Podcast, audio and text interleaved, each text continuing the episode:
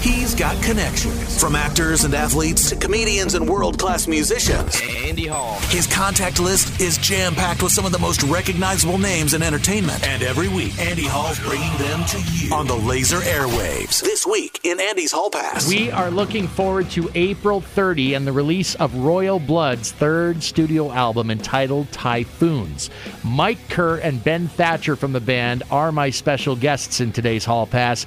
From the sound of both Troubles Coming and the title track, gents, it feels like this collection of songs will be a hell of a lot more than just a fresh coat of paint on the foundation you built over the first two albums. Yeah. I mean, a lot has changed in Camp Royal Blood, and uh, we've got a fresh new record that's got um, some groovy hits. They're all hits, but some of them are less groovy than others because um, you can't have uh, all the groove. You've got to share share the groove um, and respect the groove.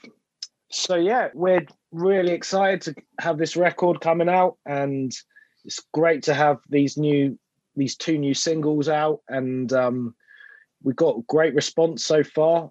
And yeah, it's it's all going good for us. Mike, the making of this album was pretty unorthodox from what I've seen and heard in interviews you've done recently.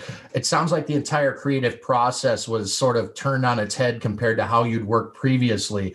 Kind of an interesting microcosm, if you think of it, of how the rest of the world has had to pivot and adapt to changing conditions. What was your experience like? The experience I felt resembled a process not too dissimilar from creating our debut record in the sense that a debut record, you have a lot more time. And the way we made our debut was in these multiple sessions.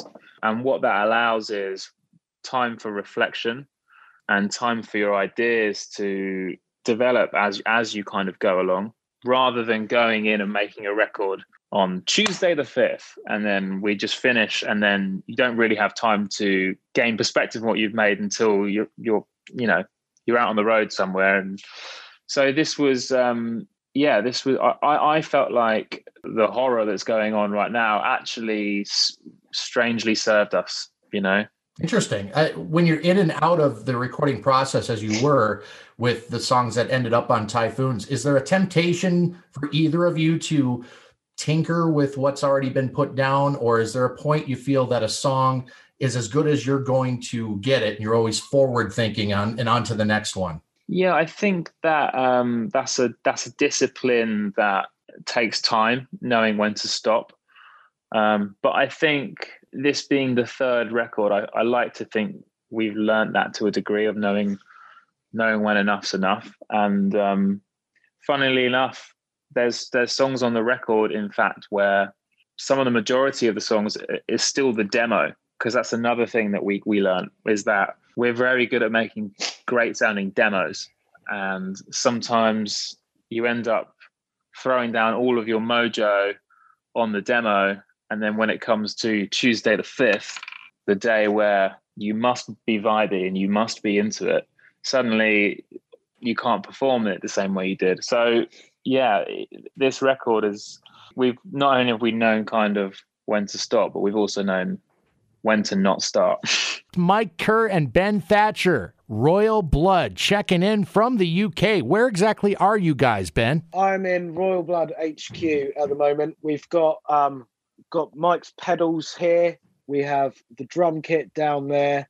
I've got um, a mouse over there. Is this facility some uh, somewhat of a new venture for you guys, or have you had this for a while? It is. We've had we um came in here in October or November, around that time, and uh, it's our new haven. It's a place that we're going to make many, many more tunes in. I love that. That's really cool to have your own spot. And by the way, Typhoons, if I'm not mistaken, is your first self-produced album. Yeah, that's that's right. I mean, we've always had um, a co-production on on previous records, but I, I don't. I think this record in particular, we didn't really set out to to produce it ourselves. It's it's more something that happened by default.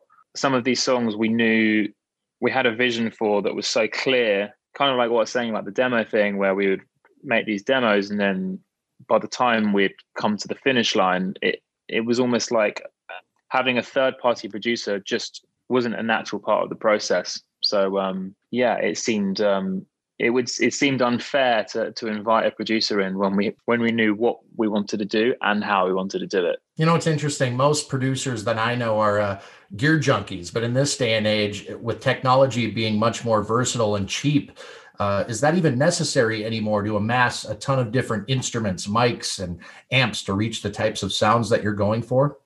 I guess it depends on what you're going for, but to answer kind of simply no, I don't. I, I think you can make a great record on your laptop at home and I think the magic, the true magic of that is being able to capture those moments as they appear in consciousness and you you capture all of the character and attitude and and you don't have to wait till the fifth the recording day. You can just be wherever you where, where, whenever the mood strikes you can lay down your idea and that may be the take and that's what's amazing about technology and yeah everyone everyone has a, a studio now in their house you know, despite the heaviness of a global pandemic and, you know, the uncertainty of what lies ahead, I can't help but feel as though the two of you had a lot of fun making typhoons. At least that's the impression I get from the vibe of the first two songs we've heard. Yeah, I think ultimately the the um the reason for starting this band was for our own enjoyment, you know.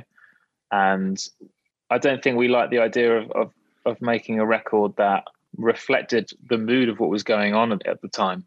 I know they say that's the artist's duty to reflect the times, but for us, we've always felt like Royal Blood's a roller coaster, you know, and the world would be a sad place without them. So it be, the record process, I think, became a bit more profound, knowing that this was we were making medicine for ourselves, you know, we were making music that that made us feel good during a pretty terrible time. So it gave it more an importance weirdly. A big favor you're doing for us the fans as well because we all could use a little bit of positive reinforcement right now and we're going to get that through the release of typhoons on april 30th mike kerr and ben thatcher from royal blood are my guests.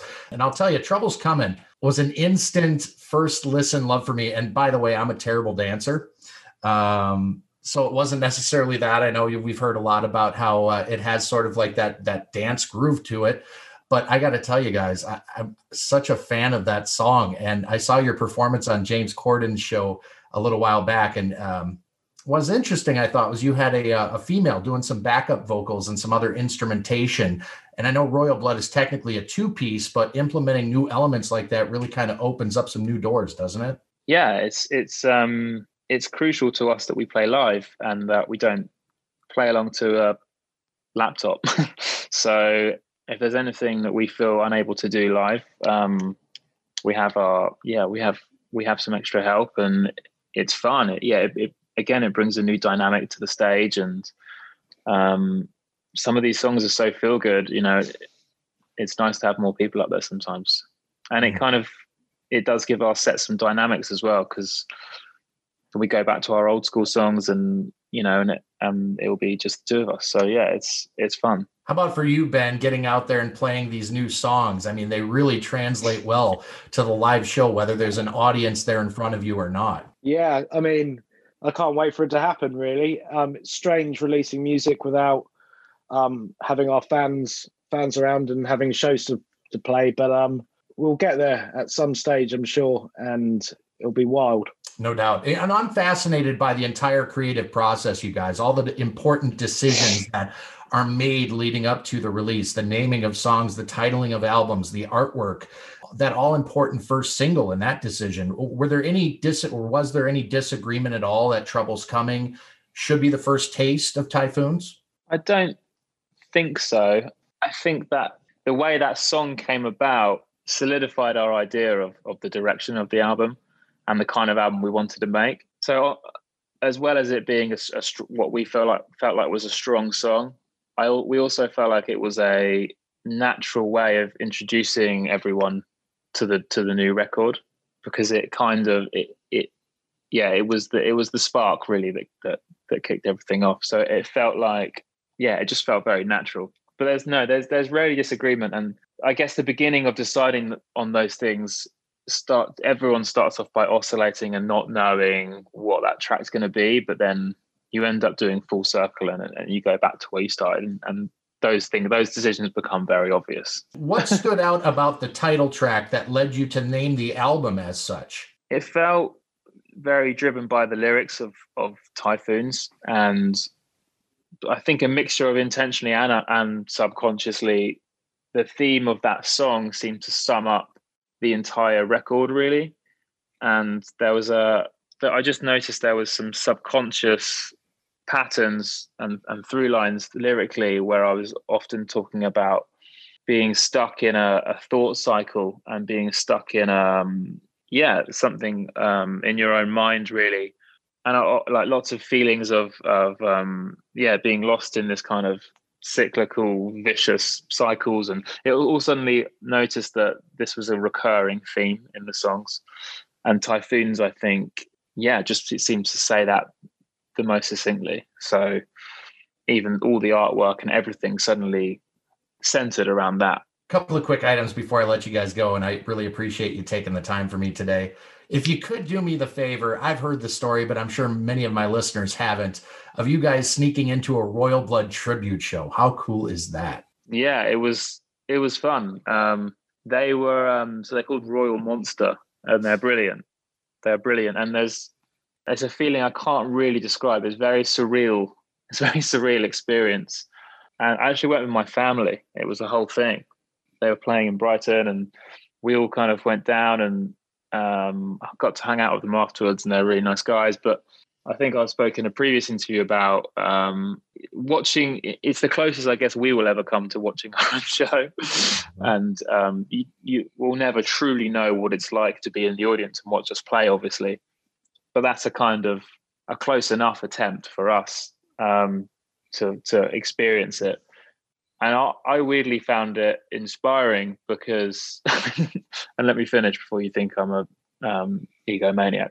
It, it's, it's more that I felt I noticed that there were sort of feels and um, perhaps dynamics missing from our set. Where I thought, oh, wouldn't it like that? Wouldn't it be great if we had a song that did this at this point? But those songs didn't kind of exist yet. And I think part of writing songs is creating what you want to be in existence that is you can't find out there. So watching the set, I was like, oh, it'd be great if we had a thing there, but we don't have it. And I was like, oh, maybe that's. and I think um, for us, live is so important, and we almost think of these songs as ammunition, and we're always thinking of what we could have in our set list that could be fun to play and bounce off each other. So I think, um, yeah, it's it was inspiring, and I think obviously we can't go out and play shows now, but it's going to be fun having this record and and and playing with how um, the previous two records are going, all going to kind of bounce off each other and vibrate off each other, and it's going to be a really exciting show. Let's hope it's sooner than later. For sure. Did did the boys play it cool when they found out you were in the uh, audience and were wanted to come back and say hello, or uh, were they did their jaws hit the floor? Yeah, they they remained in character and played it cool. Goes without saying that we're all starved for live entertainment and hoping for its return in some form or fashion ASAP. I mean, imagine for you guys, it's got you got to be just chomping at the bit to get out on the road and play these songs for an audience. Because, like I said, at least judging by the first two that I've heard, these are going to be really fun live show songs. Yeah, yeah. I mean, we've we've come fairly close to being able to play play some of them together, but um, I think as we're seeing these live streams and, and seeing um, yeah these virtual concerts i think the one thing we can all agree on is that they don't compare to a live show. And um, yeah that was uh, definitely experienced from our from our end when we performed these songs just for cameras. You know it it, it really isn't the same. And it, it i think it made us realize the um yeah how much we how much we really miss it you know um, and there's such a transaction of energy on stage between the fans and us, and they really fuel how we perform. And um, yeah, those first kind of shows back with these songs is going to be it's going to be fucking mayhem. Real quick for the both of you, I want both to, to hear your answers to uh, from both of you here. Uh, in the lead up to a release, and this is your third album, Typhoons, April 30th. Are there nerves or are you just excited to get it out? Are you already over it and ready to move on to the next album? Where's your head at as we lead up to a release? I'll let Ben Ben, ben can say how he feels about it. Um, it's excitement really. It's and almost relief because we've had all these songs for quite a long time now, and we, it's what we do. We love writing songs and we love performing songs, and there's nothing more exciting than releasing those your creations out to the world. So, um, yeah, I don't think there's anything to be nervous about because we really love what we've we've made and are really confident um, with it, and that's all that really matters. Uh, we've already won with that, so um, we just yeah, it'll be great for people to hear it, and and we'll go from there. Mike, yeah, yeah, it's similar feelings really. It's um, it's exciting, you know. It's it, it we've been um, we've been sitting on songs that were, you know, some of them are for a long, long time, and others are very recent. But I think it's our greatest album yet, you know, and it, it's such a shame that we're releasing it while the world's in the state that it's in right now. But at the same time, it just feels good to be getting it out there and um, setting it free so we can share what we've been up to. Well, judging by the amount of airplay it's getting here in the States, including on this radio station, we're big fans. Uh, our fans are big fans, and we can't wait for Royal Blood to get back out on the road again and hopefully come visit us here in Des Moines, Iowa. Mike, Ben, thank you guys so much for the time today. Thanks, Thank you very much.